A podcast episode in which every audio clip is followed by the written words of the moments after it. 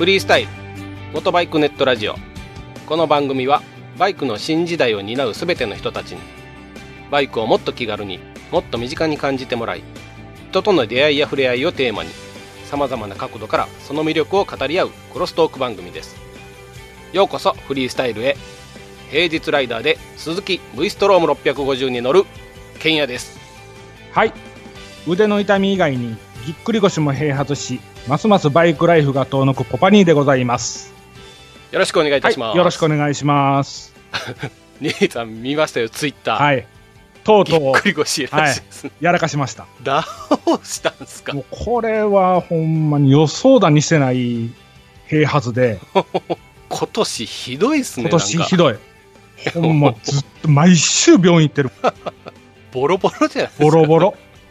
で今ねあのーはい、まあ、あの、コルセットっていうようなことでね、あの、体をがっちり固めて、治療してるんですけども、はい、このコルセットも、まあ、簡単に言うたら、もう体の上半身半分を、もうこのコルセットでがっちり覆ってるわけなんですよ、ね。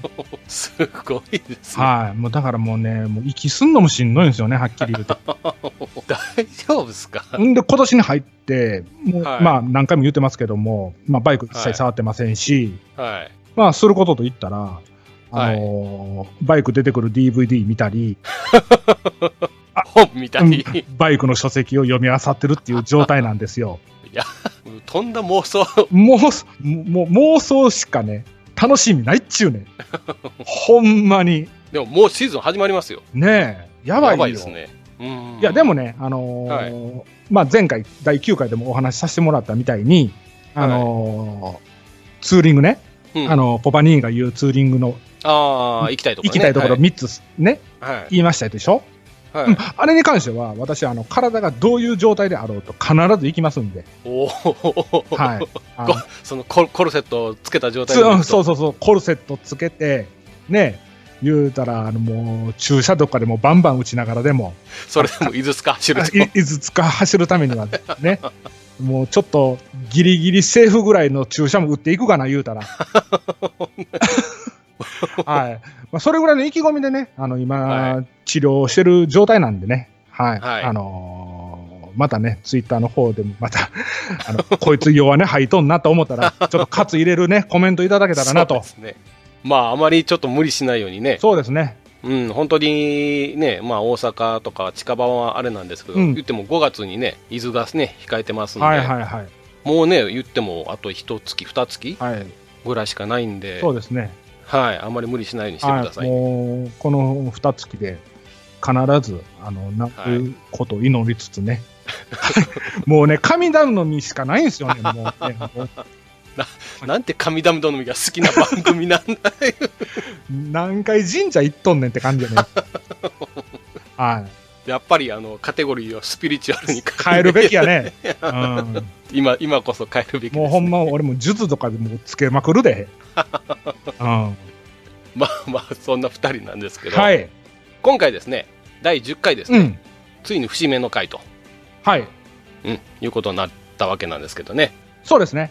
どうですか？この第10回なんですけど、はいはい。あのー、僕的にはちょっとこの長いような短いようなっていう雰囲気ではあるんですけど、はいはい兄さん的には。そうですね。あのやっと10回迎えれたなっていうのは正直あります。もっと早くクリアできるのかなっていうのがね、はい、正直なところはあったんですよね。ちょっとポッドキャスト舐めてましたね。ああそうですね、うん、これやると奥深いですからね。そうそうそう。ほんでうちは、はい。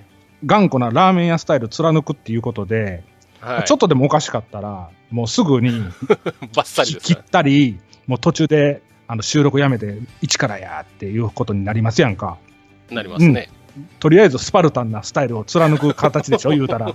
だから、ね、ちょっとでも会話が弾めへんかったら、もう、はい、はい、はい、ヤンピ、はい、また一からってなるから、そう、ね,、まあ、そういった重ねっていうか、積み重ねで、結構喋ってるんですけども、実は10回やと、うん、そうですね、うん、いうことなんですけども、はい。すごいですよね、この100回とかやられてるとこって。そうそう、あの、ほら、ポッドキャストやられてる方で、あのー、100回超えてからが本当のラジオ、うん、ラジオだと、うん、ね、豪語されてる方もいらっしゃいますね。いらっしゃいますね。はい。まあ、それもね、一理あるのかなと。うん、うなずけますようね。ん、やっぱりそれぐらいのね、その歴史を積み重ねるっていう、ね、重みというか、っていうのを初めて思い知った知ることですねうんうん思い知りましたね。はい。はい。まあ、そんな第10回なんですけれど、はい。今回ですね、この第10回の節目会に、うん。ついに、ついに、あの、引っ張るね。RS 太一さんのインタビューをもうええで引っ張らんでもう。もう 配信します。はいはいはい。長かったっすよね。言ってからが。そう。で、ここ、ここ2回ぐらいはもうそれにすらね、喋ってなかったですから、ね。はいはい。まあ、やっとね、あの、皆さんに聞いていただけるはい。ことになりまして、はい。ね、編集も終わりまして。そうそう、これ別に出し惜しみをしてたわけじゃないんで。そうなんです。もうね、ケンヤさんも忙しい中、ずっと編集作業してはって、はい。で僕は、まあ、喋る方担当なんで、そうですね。ずずっと喋ってるんですあれあれ、まだせえへんのかなまだせえへんのかなっていうのがね、あの、相方のす僕ですら、どないなっとんねんっていうのがね、あったんですけども、ようやくはい。皆さんにお届けできる日が。やってまいりまして、やってまいりました。はい。これでも結構ね、あのー思ったよりも長いインタビューになったので、そうですね、これ、ロングインタビュー、初めてですね、こんな長いの。そうですね、はいあのーすごくたくさんね、話していただいて、はいはい。ね、まあその分ちょっと編集も時間かかってしまったんですけど、はい聞き応えとしてはもう十分あると思うんですよ。ああ、はいはいはいはい。そうですね、やっぱりほら、皆さんが聞きたいことを、まあ、深く突っ込んだ形で聞いてくるっていうのを、まあ、最初に約束してたことなので、はい。あこれはね、あの長くなってもいいのかなとそうですね。思ってます。はい。はい。そんなね、RS 太一さんなんですけど、兄さんは結構顔見知りっぽかったですよね。なんかスタッフの人も結構し親しげな感じだったんですけど。はいはいはいはい。そうなあの、僕、あの、自宅からね、あの、RS 太一さんまで、あの、ものの30分ぐらいで着くんですよ。大阪本店、大阪本店、大阪はい本店なんですけど、で、ちょっと気になることとか、もうネットで調べるよりも、あの、はい。スタッフに聞きに行った方が早いっていうこともあって、なんやかんや言いながらちょいちょい顔出しさせてもらってるんですよね。はいはいはい。うんまあ、その関係で、まあ、店長さんともお話できるような形があってう、ん今回インタビューも受けていただいてるっていうようなね、はいはいはい。流れなんですけども、はい。で、ケンヤさんとこもほら、太一の京都店ありますね。あるんじゃないですか？ありますあります。はい。あるんですけど、うんまあ、行くのは行くんですけどね、今回、そら、あのーインタビューさせていただくのに大阪本店行ったわけじゃないですか。はい。なんか結構同じ太一さんなんですけど、雰囲気が違ってて、あ、そうなんですか？はい。なんか、はいはいはい大阪本店さん、ちょっと独特ですよね、なんか。あそうなんですかね。はあの、まあ、えっ、と、お店の外観もね、リニューアルされたのも、つい最近だと思うんですよ。い。はいはいはいちょっと、ね、シックな感じで、大人びた感じの、ううんん。外観だったとは思うんですけども。でね、あのー僕も最近ね、あの利用させてもらってるんですけども、うん。あの週末になると、はいあの、太一カフェっていうような形で、まあ、はいコーヒーとかのサービスがあるんですよ。ほで、あのーまあ、来店されたお客さんにね、そういった形で、あの、コーヒーどうですかと、サービスしてもらえるんです。う。ただ、はい、たただです、ただです。おおすごいですね。はいはいはい。で、あのーまあ、あったかいコーヒーが飲めるっていうことで、多分好評だと思うんですけども、まあ、この寒い時期だとそうでしょうね。うん、で、うんあの、RS 太一さんなんですけどもね、あの、まあ、あの、大阪方面から奈良方面に抜ける、まあ、あの、阪和、阪奈道路、うん、花泥ですね。うん、なんですけどもね、まあ、山を越えてっていう形になるんですけども、あの、まあ、そこに、ツーリングされる方のね、あの、はい待ち合わせ場所とかね、はいはい。うん、あの書いてありました。書いてました？待ち合わせ場所にどうぞお使いくださいみたいな。はいはいはいはい。すごいなと思いましたよ、うんあれ。だからね、お店が開く前からね、ガレージをなんかが開放されてるみたいな節もあるんですよ。うんすごいですよね、あれ。うんうんうん、そういった形で、まあ、ショッピング以外にもそういった形でね、あのライダーさんに貢献されてるようなお店なんですよ。はいはいはい。うん、ほんで、まあ、僕も最近利用させてもらってるんですけども、はいまあ、その太一カフェ以外にもね、あのーケミカル用品をね、うん。お店の前に出されて貼って、はい。で、あのまあ、自分の持ち物ですよね、ヘルメットとかなんですけども、はあのそういったシールドとかの汚れをね、い。はい。あのその試供品のケミカル用品で、試供品なんで、まあ、使ってもいいっていうことで、一回使ってみてくださいみたいな形になるんですけども、へうん。まあ、それで汚れ落としとか、うん。まあ、油膜剥がしみたいなね、そういった商品を実践で使えるということなんですよ。それはあとだ誰でも使っていいんですか？誰でも使っていいみたいですよ。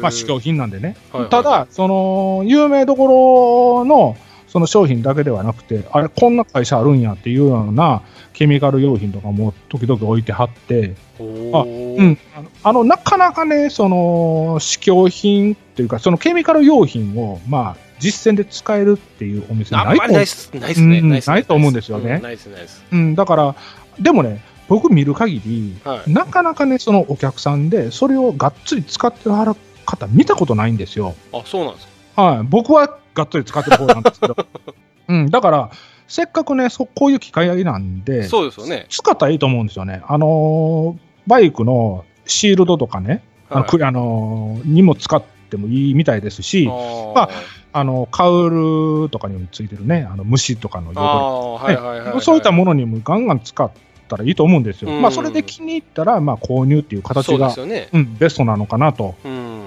思います。結構ね、ケミカル用品もね、値段張るでしょ。そう、高いですやつは高いですからね。やっぱね、うん、あちょっと試したいなっていうのありますよね。そうそうそう。もうちょっとだけ使いたいねんっていうのもあるでしょ、言うたら。ありますあります。うん、やらしやらしい話、ほんまちょっとだけ使いたいねんってなったら、はい僕はもう太一行きますね。でもそれはそれであのお店としてはいいんじゃないですか。来てそうそうそうやっぱ来てもらえることが一番だと思そううんでですね。。まあ、それが、まあ、次の、あの、購買につながるのうんであれば、そういったこともありなのかなっていうのがありますし、うん。あ、ほんでね、あそこのね、ピット見たことある？いや、ないです。作業場。ないです、ないです。あれはあのー言ったら別棟になんねんけど、はピットの横に小部屋があって、い。はい。なんていうんですか、自分のバイクの作業を自分の目で確認しながら、まあ、ゆゆっくりスペースで。ああ、あの駐車場にあったとやつですか？そうそうそうそうあーはいはいはいはいはい。そういったスペースが設けられてるんですよ。あれいいっすよね、なんか。うん。で、まあ、言うたら、あのーね、その自分のバイクを整備してもらえるのを見ながらゆっくりそうですね。できるっていうのがね、まあ、流行りっちゃ流行りなんとは思うんですよ、今ね。はいはいはいはい。ただね、あの、僕が言いたいのは、そこにちょっとね、珍しい書書籍とか置いてるんですよ。ほうん、あのーもう言うたらね、廃盤になってるやつ。手に入らない本とかもね、置いてあって、う。はい。まあ、それをね、まあ、パラパラ、パラパラ読みでもいい、ペラペラ読みでもなんでもいいんですけど、うん。あの、そういったものもね、こう、見ながらね、まあ、自分のバイクをめでるっていうのもね、まあ、これ一つの楽しみなんじゃないかなと、はい。うん、と思うんで、まあ、そういったね、楽しみ方も、ぜひされてみてはどうかなと。もう、すんごいね、価値ある本とか置いてはるんでね、RS 第一の大阪本店さんですね。そうです。はい。はい。まあこんな感じで、いよいよ、うん。はい、本放送の方に入っていきますんで、はいはい。はい。えーじゃあ RS 太一さんですね株式会社 RS 太一さんの大阪本店のはい。吉村店長さんはいに、えー我々2人がえーお話をお伺いしてきましたはい。ではそのインタビューをお楽しみくださいはい。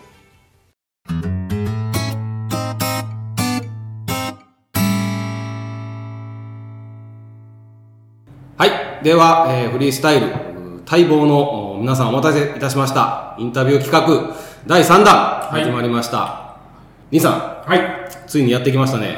やってきました。もう緊張してるからなん 緊張ですね。けどもうここまでこぎつけるのにあたって本当にもういい板なんですよ。ね本当にこのインタビュー受けていただけるのかどうかっていうこともね心配してましたし、そうですね。はい。まあなんとかね快く店長さんの方に受けていただくことできまして、はい。なんとか実現できることになりました。はい。はい。で今ここにいいる場所は、えー RS 太一さんですね。はい。の、えー大阪本店、はい。さんの方にお邪魔させていただいております、はい。で、えー今日今ちょっと兄さんの方から、えー紹介がありましたけれど今日のスペシャルゲストです。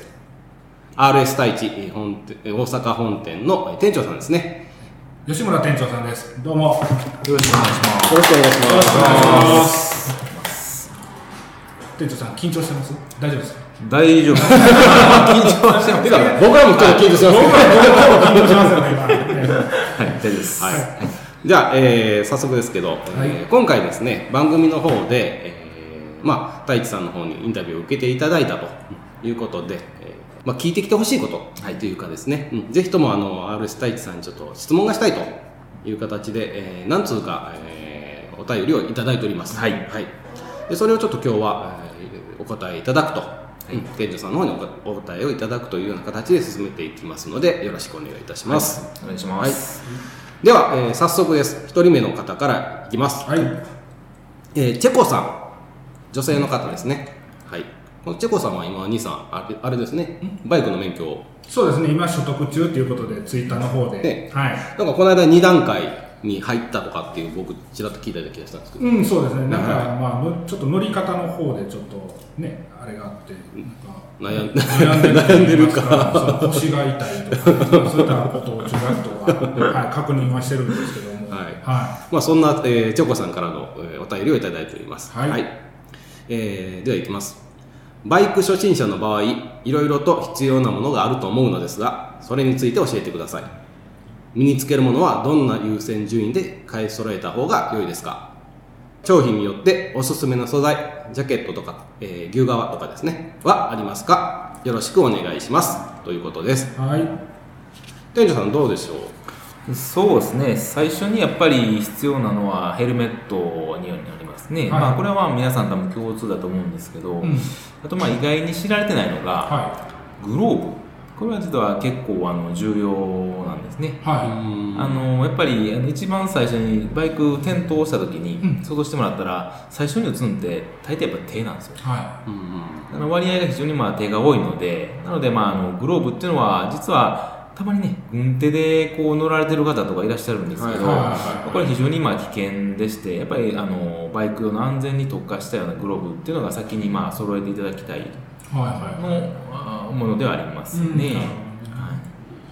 この、えーと、そのグローブなんですけどもねあの一昔前の素材であればね、まあ、例えば、まあ、店長さんも、まあ、分かってはると思うんですけども、まあ、牛側に例えばここに「秒」っていうとおかしいですけども、はい、金属が手のひらのところについてて、はい、こうこけた転倒した時にこう滑っていくような形、のものっていうのは昔あったと思うんですけど、はい、今そういったものないですよね、はい、もう言うたら完全な牛側でそれもこう何て言うんですかグリップを握りやすいような形にも縫製されてるようなものが多いとは思うんですけども今のグローブってこけた時のダメージってその手にかかる衝撃っていうのはどんな感じなんですかね？そうですね。あの、まあ、手のひらをあのいろいろ各社出されてると思うんですけど手のひら見てもらうとあのその病の代わりにそういうプラスチックパーツが今結構ついたようなグローブなんかがあるんですね。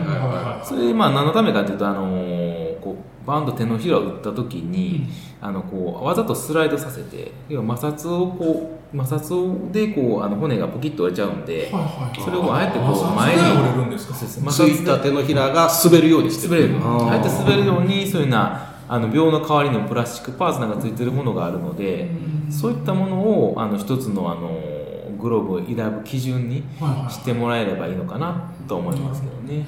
あのバイクによくつけてあるあのスライダーと同じ原理になるんですかね、結局は。その転倒した時にこう力を分散させるというような形になってしまう。はい、なるほど、ね、なので重要なのは手のひらをまず見てもらうことですね。手のひらにあの当てって言いましてあの手のひらに何かそういうふうなこう衝撃吸収するような、そういう素材が入っていたりだとかさっきのまあプラスチックパーツが入っていたりだとかなんか手のひらにこう重要視されたようなパーツが入ってるグローブっていうのがあのバイク用ではやはり一つ重要なポイントにはなる。この親指の付け根のこの膨らんだところ。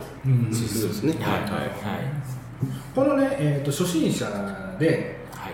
えー、初心者の方がねそのグローブ選びをするときに、はい、あのこれも多分よく聞かれることだと思うんですけども、はい。縫製の仕方ですよね、はい、あの言うたら中縫いなのか、はい、外縫いなのかで、はい、そのこう爪の先にその縫ってるところが当たって嫌だとか、っていうような相談とかもあると思うんですけども、デザイン的には中縫いの方がこうおしゃれと言いますか、その見た目綺麗には収まると、僕の判断基準で言わせてもらうと僕は外縫い派なんですね、はい、あのその爪の先にその塗ってるところが当たるのが嫌なので選ぶ基準はそうなんですけども、はい、あれなんで外縫いと中縫いとあるんでしょうか？あの基本的にはあの安全でいうとやはり中縫いの方がやっぱ安全なんですね。あそうなんですね。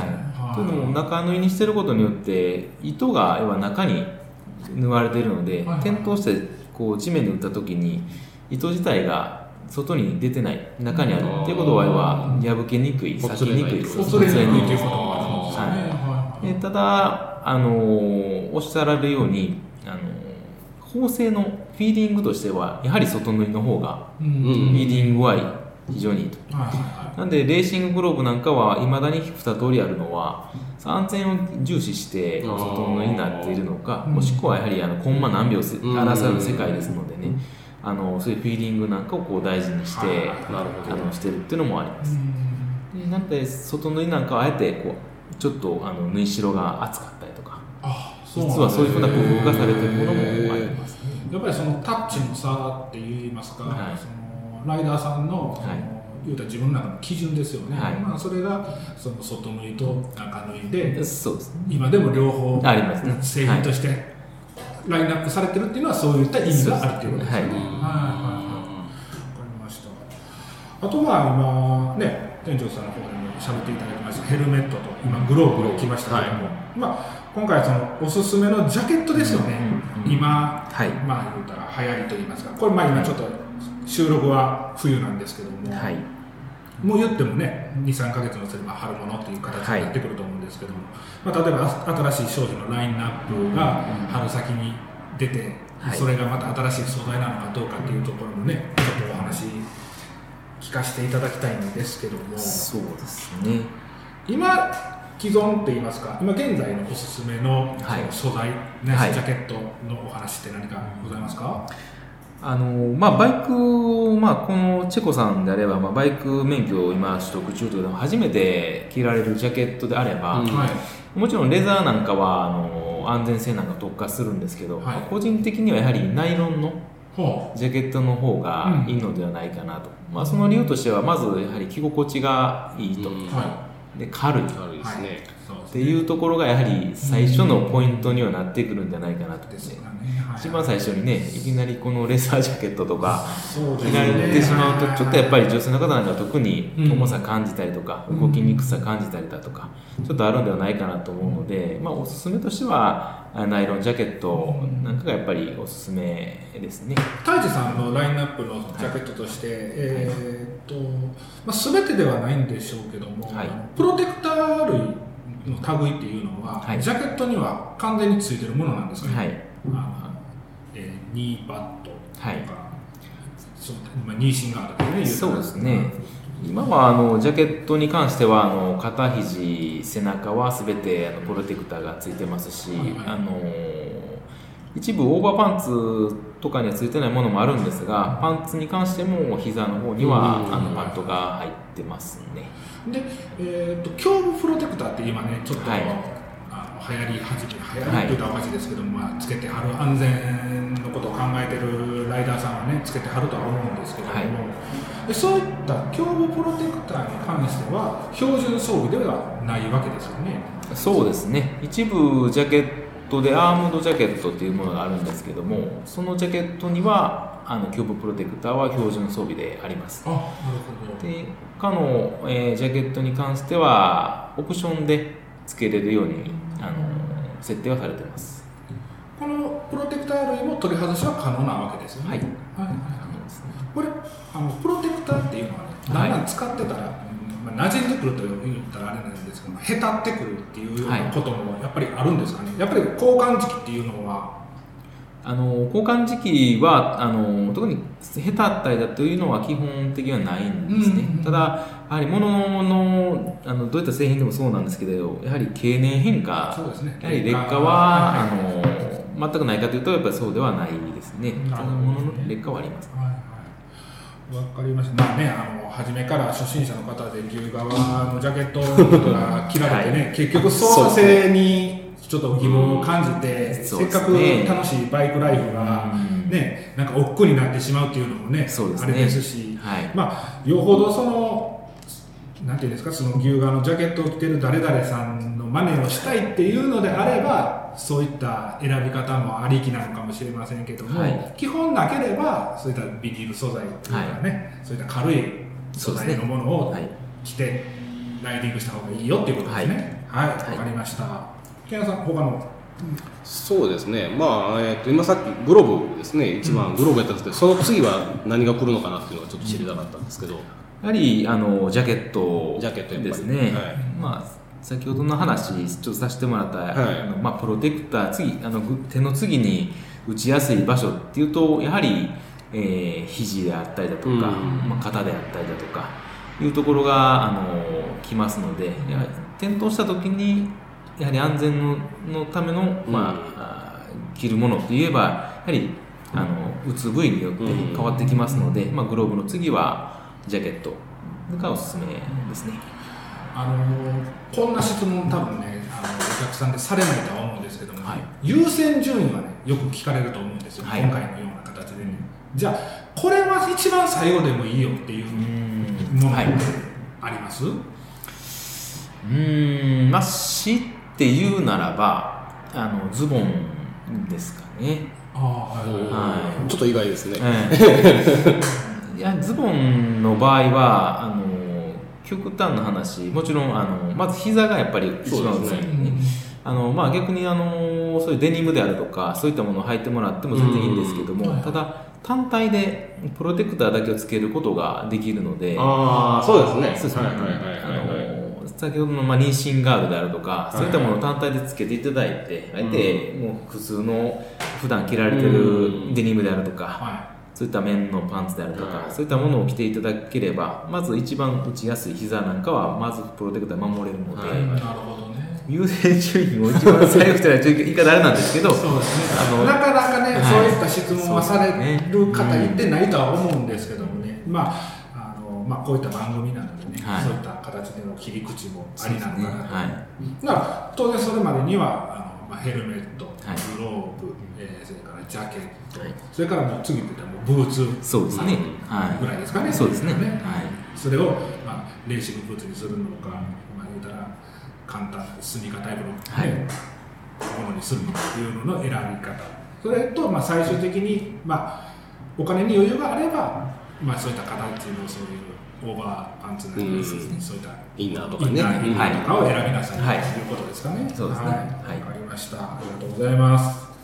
ということで、チェコさん、えー、ヘルメットの次はグローブということで、グローブは非常に重要となりますんで、うん、グローブ選びの際は、えー、アレス大地さんの製品をって言っといた方がいいですか？そうですよね。もう出られなくなりますからね。まあ、あのいろいろあるかと思いますけど、えー、そういうあのちゃんと安全面にこだわった作りがしてあるグローブを選んでいただいた方がいいかということです。はい。はい、じゃあ、チェコさんありがとうございました。はい、ありがとうございました。はい、えー、次ですね、えー、続いてのお便りに行きます。はい。えー、マッツンさんからいただいております。はい。はい、男性の方です。はい。えー、質問ですね。真冬のウェアのレイヤリングについて質問させていただきます。私は CBR1000WR に乗っていますが着込みすぎると動けません、うん、今は革ジャケその中に厚手のフリースかトレーナーそしてインナーと T シャツです電熱が良いのはわかるのですが妻子持ちにはなかなか手が出しにくいので何か良い方法はありますでしょうか？あとツーリングメインの乗り方なのですが胸部プロテクターは必要でしょうか？あまり着用している人も見かけないので長々と申し訳ありませんがよろしくお願いいたします。というご質問です。はい。松尾さんありがとうございます。ありがとうございます。ということなんですけども店長さん、はい。えーと、今回のご質問の件であの、まあ、言ってしまえば重ね着の話になってくると思うんですけども、はい、まああのバイク乗るときねあの、まあ、僕もそうなんですけどもね、はい、あの中にあのえー、っとねバイク乗りってあの乗る時は暑くて走り出してちょっと寒いっていうのがあってうわもう一枚上に着てきたらよかったなっていうのが結構あるあるやと思うんですよね、はい、でそのなかなかその風圧の風圧を受けた体の体温調節っていうのが人間ちょっと難しいと思うんですよ、ね、はい、だから止まってしまえば暑い。走り出してしまえば寒いっていうのが多分あるとは思うんですけどもね、今回この質問内容からするとその上のアウターは決まってるんですよね。もう革ジャケットがあってね、はい、じゃあその中でその体温調節をしていくのに、まあ、何が一番いいのかと。でまあ、あの厚着することによってそのライディングフォームが崩れるとか、はい、まあ、操作性が悪いとか、はい、まあ、その他にも何か多々、はい、何かがあるからこうやってご質問されてるんだと思うんですけども、まあ、今 RS 太一さんの方ではどういった形の、まあえー、電熱以外の形でお話ししていただきたいんですけども、あのおすすめのインナーなどございます、はい。まあ、うちの方で今あのおすすめとすれば、はい、あのまあ、機能インナーっていうのがありまして機能インナー、はい、はい、あの要はあのこう人間の汗の水分を利用して、それを熱に変えるっていうヒートジェネレーターっていううちの,、あの素材があるんですけどね、まあ、それであれば、まあ、インナーがあの、まあ、インナー1枚着ていただいて重ね着しなくてもその1枚であの通常のインナーよりも暖かいですよっていうものがあります。まあ、そういったものを着ていただくとあんまりこう重なぎせずに、あの寒さを防げるので、まあ、そういったものがこう薄く、なおかつ、まあ、あのこう着心地悪くなく着ていただけると思いますけどね。これってね、はい、あのここの辺はもうちょっとぶっちゃけて教えていただきたいんですけども、はい、今言われてる太一さんの素材新しい素材のもの、はい。で、まあ、既存に他のメーカーなり、はい、ブランドなりのそういヒートなんとか、えー、テックなんとか、まあ、いろいろあると思うんですけど。も、ヒートなんとか、テックなんとかね。そういったものと比較、検証っていうようなことをされてたりとか、それとか、その、今、まあ、着心地いいですよ、発熱、その、水分で発熱しますよねというような歌い文句があるんですけども、それが実際何度ぐらいの体感があるのかとか分かりはりますか、はい、えーと、実際、あのー、まず、まあ、違いがよく聞かれることは実はあるんですね、はいはいはい、一般のアパレルのそのヒートなんあるんですけどまずあの根本なんですけども、はい、まず素材のあの厚みがまず全然違うというところとあと、まあ、一番はやっぱりあのライディングセライディングのポジションの専用設計になってると、まあ、例えばなんですけどあの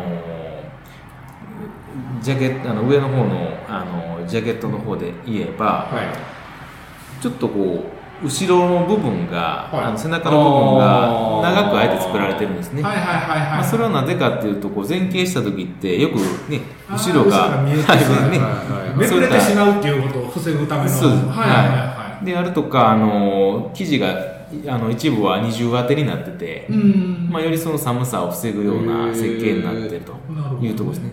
今あの店長さんが言われてたその素材の厚さの話なんですけども、はい、厚さっていうのは生地の厚さなのか、はい、それとも、えー、っとインナーなんで、基本薄い方が着やすいっていうイメージがあるんですけど、これはどちらで捉えたらいいんですかね、えー、っと生地自体はえー、厚いですけども、はい、他の製品と比べると太一さんの商品の方が薄いですよっていう、うん、ってはるんですか？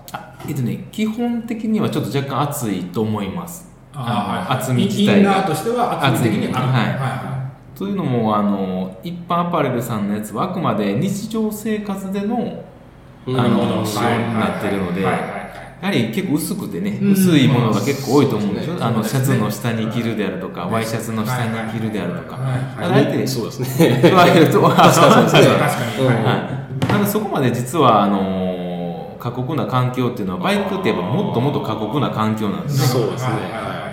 なので、あの、やはり厚みもどうしてもちょっと分厚くなりますし、そうしないと、あの、要は機能がそこまで追いつかない、過酷な環境に対して追いつかないっていうのがあるので、やっぱ若干やっぱり厚みは出てしまうっていうのが実際ですね。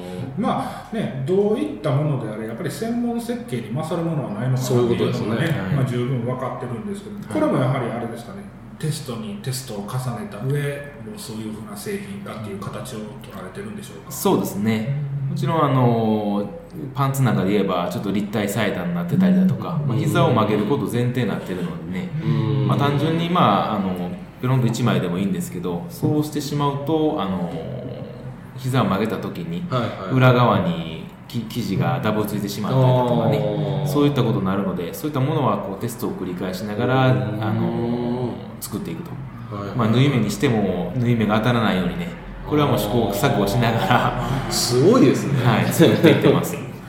あのねえーと、ここでまたぶっちゃけてちょっと教えていただきたいんですけども、はい、まあ、あのこの、えー、質問されてるマッツンさんなんですけども、はい、電熱はねちょっとあのご家族のお持ちっていうことで、ね、なかなか手が出にくいというふうに書かれてるんですね、はい、僕も、まあね、家族いてるんでなかなか欲しいんですけども、電熱は手が出にくいと。で今回のその言われてるインナーなんですけども、価格帯ってどんな感じなんですかね？その小遣いで買えるぐらいの金額なのかどうかっていうのもね、ちょっとまあ、はい、大体で、まあ、ざっくりでいいんで、教えていただきたいんですけど、はい、まあ、あのー、7000円ぐらいからのね、やっぱ、あのー、ユニなんとかさんに比べれば、かなりの高額だとは思うんですけども、ただあの先ほどのちょっとご説明させてもらった通り本当バイク専用設計なので、あのそういった一般アパレルのあの商品よりはまあ温かいというふうな認識でしていただければ、あの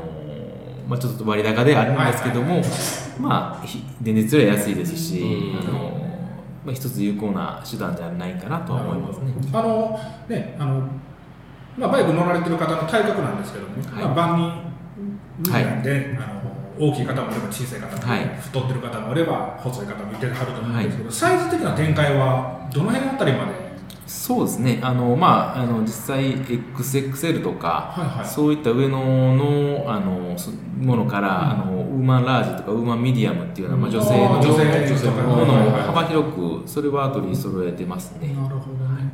あまあ、例えば、まあ、後ろにね、まあ、子供を乗せたいと、はい。まあ、小学生高学年ぐらい子供を乗せるってなった時に、はい、ちょっとサイズ的にどの辺記載したらええんかっていうのも分からへん時あるんですけども、はい、そういったらそのウーマンラージとかウーマンミディアムとか、っていうもので合わせてあげても全然問題ないわけですよね。そうですね。それがまあ、中に着るものなんで男の子であれ女の子であれ問題なさそうな感じですよね、それやったらね。はい、うんなるほど分かりました。あと,、えーと、ご質問の2つ目なんですけども、えー、ツーリングメインの乗り方なんですが胸部プロテクターは必要でしょうか、っていうのをね、はい、したいのまあ、先ほどの質問とちょっと重複するところもあるんですけども、はい、ぶっちゃけあのツーリングライダーで 胸部プロテクターがいるのかっていうのはね、はい、もう確信に迫りたいわけなんですけども、なるほどね、はい。ちょっと言いづらいとは思うんですけども、はい。よろしくお願いします。そうですね。まあ、あの逆にツーリングだからこそ必要ですね。はい、というのもあのやはりサーキットももちろんスピード域は高いんですけども、はい、あのただツーリングの一般道路であれば本当にあの他の走行している車であるとか、うん、ガードレールであるとか、はい、電信柱であるとか、え危険度で言えばやはり一般行動の方が高い、うん、はい、その分やはりあの転倒する事故であるとかそういったものも割合としてはあの高くなるので、うん、やはり胸のプロテクターっていうのは必要にはなりますね。結局このキゴープロテクターも最近の製品だと思うんですね、僕らみたいなちょっと昔から持ってる人間からしたらキゴープロテクターっていうのはなかなかつける機会は、ここ数年で始めてきてますもんね、ねあってもモトクロスとかやったと思うんですけど、やっぱりその胸に打撃を受けて亡くなる方が多いっていうのを、はい、その企業側メーカー側がこれではいかんということで開発されてると思うんですけども、はい、えっと今回この胸部プロテクター太一さんの方でも販売されてると思うんですけども、はい、これは初めての試みになるんですかね。それとも以前から僕たちが知らないだけで、昔から製品としてはラインナップされてたわけですかね、あまあなんあの何個かはリリースはしてました、うん、であの、まあ、近年あの言われる通りあの本当にこう胸の死亡事故っていうのが実は高くてですね、はいあのヘルメットの頭頭部ですね、頭部であれば死亡の事故の原因となる部位なんですけども、で頭部が原因となるのが39%、はい、で胸がそれに対して35%ほぼ同じぐらいですね。ほぼ同じぐらいなんですよね。ヘルメットはね皆さん気使ってはるのが分かるんですよ、はい、はい、少々高くてもね、そうですね。安全面ということで、はい、いいヘルメットかぶられてるとは思うんですけど、はい、なので頭は結構ね皆さんヘルメットあるんですけども胸はそんだけ死亡率が高いにもかかわらず、無防備な方。極端な話ノーヘルメットで走ってるような感覚なんですね、僕らからすれば。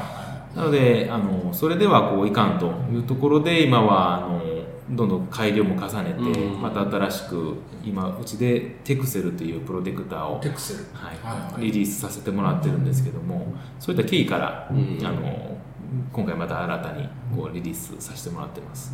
最近は結構あれですよねその、はい、数年前に比べるとこう、ね、素材もよく,、ね、よくなってきてるし。そうですね、はい。はい、昔はちょっとね大きくて重くてそうですね。硬くてみたいなしかなかったんですけど、はい、今あれですかやっぱり指名買いと言いますか、はい、恐怖プロテクターくださいって言っていうお客さんも増えてるんですかね。もうすごい増えましたね。あそうです本当にあの店頭立ってると、うん、その胸のあの重要性をこう認識されてる方であるとか、うん、気になるんだなっていう方は非常に増えましたね、やっぱり安全の意識が変わってきてるってことですかね。そうですね。本当に変わってきてると思います、まあ、業界でねそういうこう告知もたくさんされてますしね、はい、そういうのも効果があるのかもしれないですね。はい。わかりました。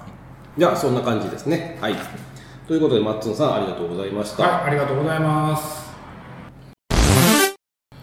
はい続きまして、えー、水木さんからの、えー、ご質問になります、はい、水木さん女性の方ですね。はい、はい、ではいきます。RS 太一さんの商品について質問させてください電熱ウェア e ヒートでグローブやジャケットはあるけれどパンツを出す予定はありますか？今使用しているライディングジャケットのおかげか上半身はあまり寒いと感じないのですが足元は冬用ライディングパンツでも足がかなり冷えるので電熱のパンツが欲しいのです。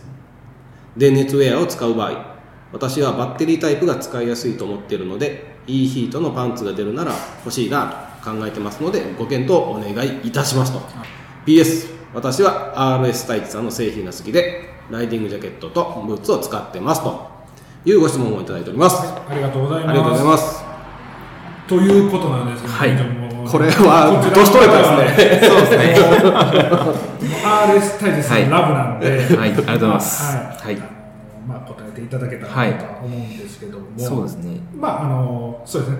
ジャケットね。あの、はい、こ水木さんって方なんですけども、うん、まあ、上から下までねアレスタイチさんの商品で身を固めてるんですけどもパンツはその出す予定はありますかっていうことなんですけども、はい、これあえて今出されてないんですかね？そうですね。あえてというかまああのまあ、正直この答えとしては今のところパンツを出す予定はないんです。はい。あの例えば、はい、それは、えーと、発熱量に問題があって出さないのか、はい、そのバッテリーの容量をその下半身でカバーしきれないっていうようなことがあってリリースできないのか、はい、はたまたその下までは別にいらんやろ、はいはい、普通の考え方ですよね、はい、ってなってるのか。はい。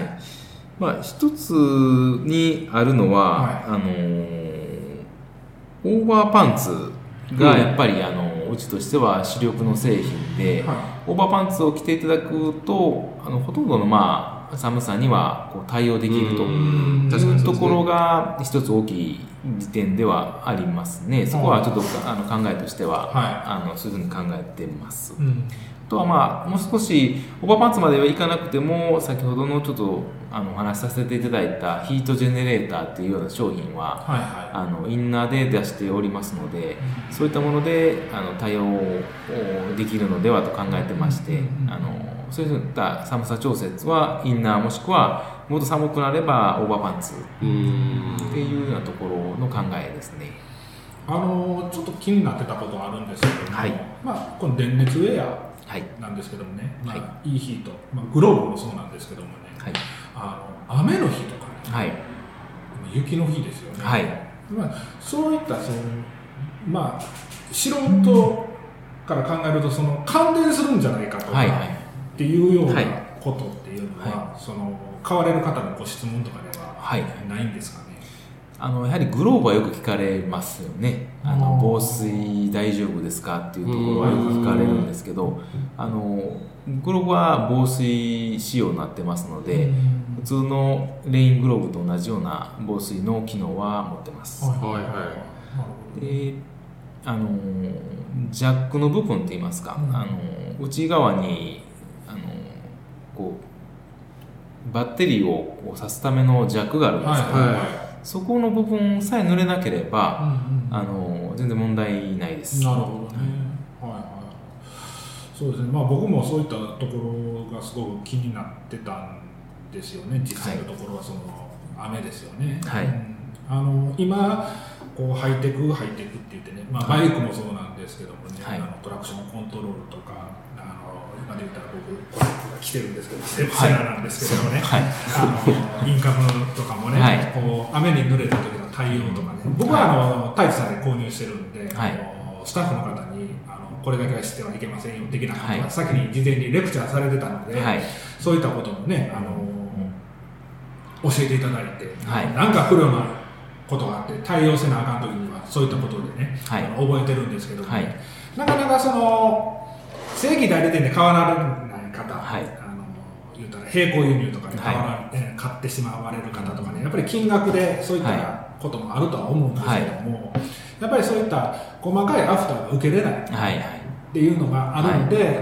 僕はなるべくその正規代理店で買った方がいいっていうのを推奨してるんですけども、はい。うん、そうですね。でこの話まあ元に戻すんですけども、はい、この電熱エアーで例えばオーバーパンツをまあ作ったとしますよ、ね、はい、そしたらその、まあ、乗り方によっては、やっぱり断線とかも考えて作らないんですかね、あの例えばそのオーバーパンツ履いていいヒートやって履いてその膝はすることはないと思うんですけども、まあ、そういった過酷な乗り方した時にそのなんていうんですか破損の状況が見て取れるようなことがあったらもう危ないから作らないっていうこととかではなくてもう先ほど言ってたみたいなインナーでカバーしてほしい下半身はインナーでカバーしてほしいっていうことなんですかね。まあ、あとはまああのライティングによってあの切れるとか断絶するとかっていうのはまずあのないと思います。うん、あのまあ、それに対応した作りであるとか、はいはい、あのそういった配線の配置であるとか、はい、そういったものは改良は加えていけるので、うん、まあ、大丈夫だと思います。今配線方法なんですけども、はい、あのまあ、バッ直ですよね、バッテリー直って言われるものと、はい、それからそういったバッテリーですよね、はい、あの電池ですよね、言うたら、はい、を、まあ、しあの体内体内というかその手袋やったら手袋の一部のところに仕込むと、はい。えー、ジャケットもそれなりにポケットなりりに仕込むという方法なんでしょうけども、はい、おすすめはどちらなんでしょうかね？その利便性もそうですしなるほど、まあ、はい、簡単に言えば最初のコーチもそうですよね、はい、でバッテリー言うたら電池を、えーと、例えば3時間しか持たないものであれば、はい、1回のツーリングでは持たないわけですね。そうですね。それを何個も持っていかないといけないとい。うことになれば、それが言うたら一つ5000円であったり6000円であったり、それが何個もいるわけですよね。そうですね。言うたら、はい、でそれを持ってったらその線をつないだら、はい、その線から給電できて、うん、あのずっと切れるのかっていうところもみんな聞きたいとは思うんですよね、はい、だからそのコーチンねそのバイクから線を引っ張ってきて服につなぐコーチも含めて、どっちがリーズナブルで、どっちがおすすめですかねそうですね。あの実際用途によると思います、はい、あのツーリング等で長時間乗られる方、まあ、例えば7時間8時間乗りますよとい。うような方はやはりバッテリーから直接取っていただいて、時間を気にすることなくずっと使っていただけるとい。う利点があります。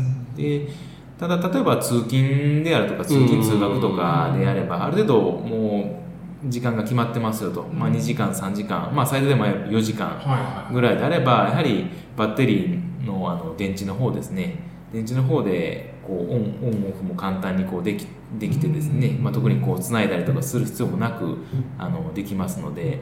あの非常にまああの便利ではないかなと思いますので。用途によるんじゃないですかね。あのはい、バッテリーえー、バイクのバッテリーから直で線を引っ張ってきて、まあ、はい、服に、まあ、ジャケットにつないでるっていうのをね、よく見かけるんですけども、はい、僕はあの例えば、まあ、コンビニ入ってトイレ行きたい、はい、焦ってるっていう時にこう、パンって飛び降りた時に線とかとブツッとかで切れないんですかね、あれって。そうですね。あの実際線の配線ののあのつないだ後は少しこう巻巻いてると言いますかこう線自体が螺旋状にこうくるくるくるくる巻かれてるのである程度こう伸び伸びます。電話のコードみたいな。そうです、はい、電話のコードのように伸びるのでその辺のテンションは多少かかってもうあのまず切れることはないです。その時点で気が付くと。気が付きます。もっとはいという話。それは大丈夫です、はい、漏れるかもしれへんけど。そうですね責任やっていくまあ気づかれますね大体大体の人は気づく大丈夫ですはいはい、はい、ということで、えー、水木さんの質問ですね、えーまあ、今のところちょっと製品化の方はないとそういう形ですね。まあ、でも、あのこれからは、そうですね、これから、はい、そうですね、可能性もあるしね、可能性があるかもわかりません、彼女は間違いなくそのかなりの数買うと思います。伝えておきます。はい、どうもありがとうございます。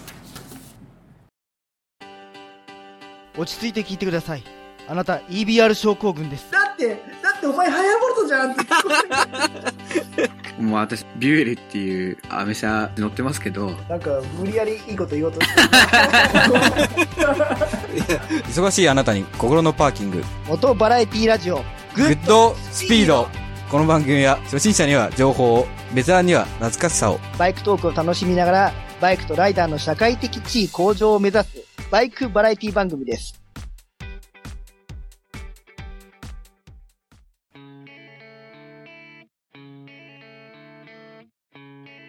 はい、えー、以上が A パートですね。はい。うん。えー、RS 太一さんインタビュー会の A パートです。はい。これ緊張しましたね。緊張しました。はい。はい。でもね、はい、あのー、今回 A パートで、まあ、聞いていただいてる皆さんね、あのーはい、あの、これ吉村店長、はい、RS 店長さんですけども、今回初めてのインタビュー。そうなんですよね。なんですけど、めちゃくちゃ饒舌で。うまいっすよね。めっちゃわかりやすかったでしょ。わかりやすかったですよね。うんうん。もうね、だからこれインタビュー会っていうね、今回うちの放送をするわけなんですけども、はい、なんか、あの、初めね、やっぱり言葉足らずとかで、その、うん、せっかくね、質問してもらった方にね、あの、ちゃんと伝えれるかどうかっていうのも、ねはい、不安材料ではあったんですよ、はっきり言って。はい、そしたやけども、思ったよりもね、あの、インタビューを受けてくれる側が、すごく、うね、うん、うまくて、はい。なんか3人でやってるみたいな感じでしたもんね。そうそうそうそうそう。3人のポッドキャストみたいな感じでしたよね。うんうん、だから、あのどんどん話がね、こう突っ込んだこと聞けるような状態になって、はい、それで、まあ、今回話が伸びたっていうこともあるんで、うん、これいいように作用はしてると思うんですよね。と思います、思います。うん、うん。まあ、ケンヤさんもほら、今回ね、あの、このインタビューの時は、ぶっちゃけ、あの、ちょっと風邪気味で、そうですね。ちょっと喉の方がね。喉がちょっと、はい、絶不調で、うん、はい。なかなか聞きたいことも聞けずに、っていうこともあったとは思うんですけども、はい、まあでもほら、僕の方がね、その分、もう突っ込んだ話。そうですね。かなり頑張ってもらってます、ね。ええまあ突っ込んで聞いてね。まあそれに対しても、その、いや、そこはちょっとノーコメントでっていうこともほぼほぼなくて。そうですね。すべてに対してね、あの、受け答えしてもらったんで、うん、まあすごく楽しく収録はできたと思います。すね、はい。今回だから、あの、次回 B パートに入っていくわけなんですけども、はい。うん、B パートはもっとコアなね、質問内容になってくると思うんで、そうですね。はい。これ、意図的に質問の順番を、ごめんなさい、私の方で結構並べ替えまして。はいはいはい。はい。あの、徐々にディープな方にそうそうそうそう。あの、言うたら、ストーリーを持たせる展開にしたわけですよね、今回ね。そうですね。はいはいはい。なので、今回まだ、あの、あ、俺の読まれてねえなっていう方は、はいはい。ディープな方に回ってますんで。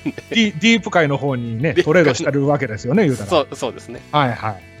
まあでも、ほら、一応ね、メッセージ性というか、まあ、ストーリー性を持たせるためには、こういった演出もね、いいのかなと思って、まあ、今回試しにさせてもらって、そうですね、あの読まれてない方、もうちょっとだけお待ちください。まあ、楽しみにね、ねお待ちいただけたらと思います。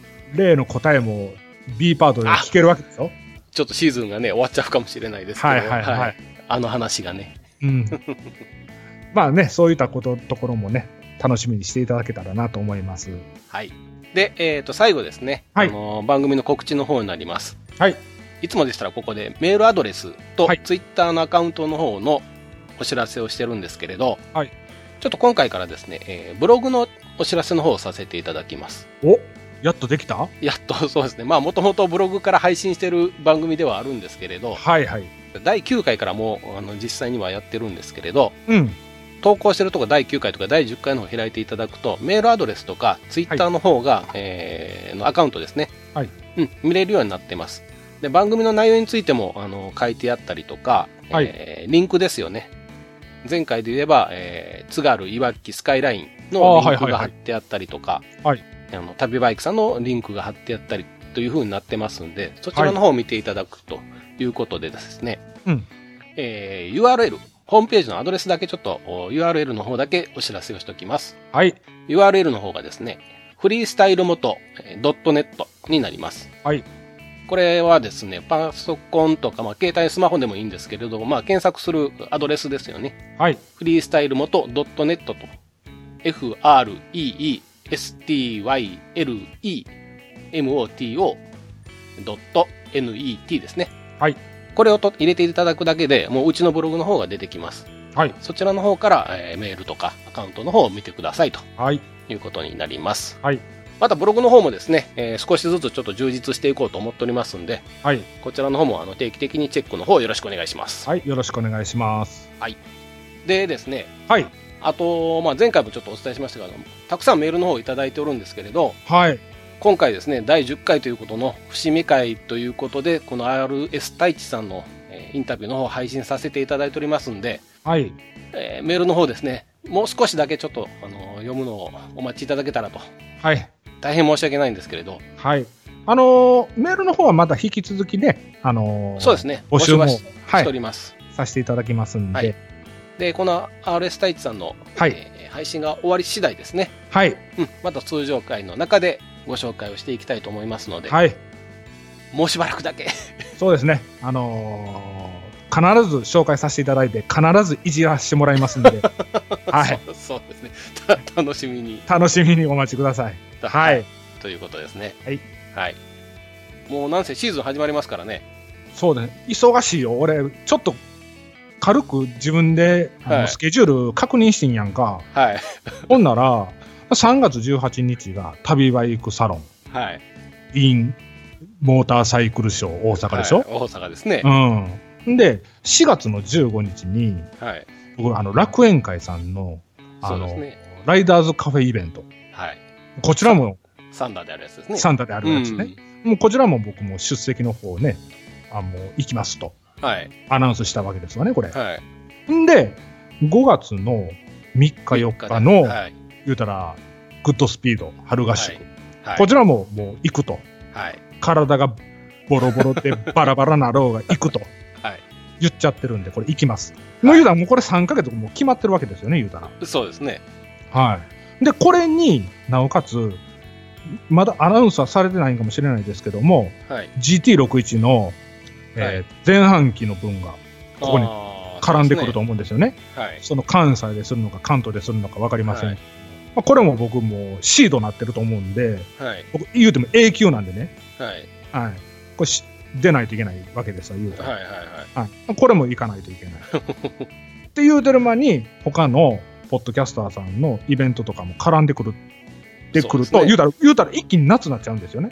で、夏になったら、夏になったら、これキャンプイベントになるわけですよ、言うたら。はい。ね。うち、うちらのイベント。うち、うち、うち、いつす、いつ、うち、いつすんね入る余地あらへんがな、これ。やばいじゃないですか。なあ。で、これ言うてる間にやで、これ秋なったらやで、秋は秋でやで、あの、ライダーズハウスイベントとか、そういうことになってくるわけや、ね、旅バイク祭りとかね。そうそうそうそうそうそう。言うたら、大きいイベントが控えてるわけでしょ。まあ、これ行くやん。はい。下手したら、ほんま1周年記念の飲み会とかなりそうやな。下手したら。ぼ、ぼ、某なんとかのわーさんみたいな。うちもそれでいきましょうか。ああ。いや、それやったら、そうやけど、あかんあかんあかん。あかんあかん。若い子が、そうそうそう、来られへんでしょ？あかんそうそう。だから僕らほら、ね、オールジャンルって歌ってるわけなんで、そうですね。必ず若い子にもね、楽しんでもらうっていう、はい、言うたら使命になってるわけなんで、そう、ね、そういった飲み会はしません。